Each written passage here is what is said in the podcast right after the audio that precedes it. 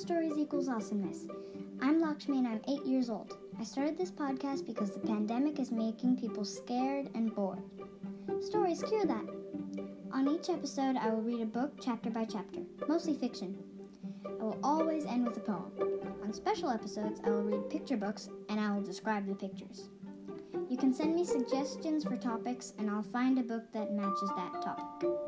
Podcasts that to do this include By Kids for Kids Storytime, The Alien Adventures of Finn Caspian, Circle Round, Wow in the World, and Harry Potter at Home readings. Things I care about include books, comedy, the pandemic, the climate crisis, and ending homelessness. Thanks for listening. Bye.